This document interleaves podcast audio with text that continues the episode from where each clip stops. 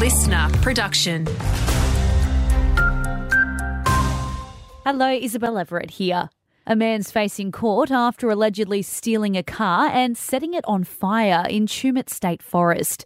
The Toyota Prado was reportedly stolen from a home on Simpson Street on Monday morning, police finding it ablaze a short time later. Officers later pulled over a 22 year old man, charging him with several offences, including drug possession and carrying a knife. Cootamundra and Gundagai's Mayor says the community is in limbo as he awaits a guarantee council won't have to pay for its demerger. New laws tabled in Parliament yesterday are set to slash red tape stopping demergers from going ahead, but will also force councils to cover the cost. Mayor Charlie Sheahan says it's still unclear exactly what the bill will mean for them. The decision was made by the previous government for us to be demerged with the full understanding that the government would pay the cost of the demerger. For the last 12 months, the present minister has stalled with the process and uh, it, it should have been dealt with long before now. We're set to pay an extra $12 to see a doctor from August.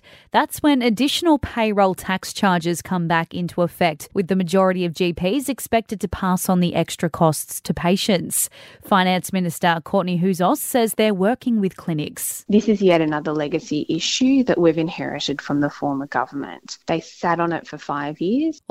Authorities are ramping up efforts to stop the march of fire ants from Queensland across the New South Wales border. Police and the DPI stopped 100 high risk vehicles up north over the weekend. Four of them didn't have the proper documentation and hadn't cleaned down their equipment and were refused entry to the state.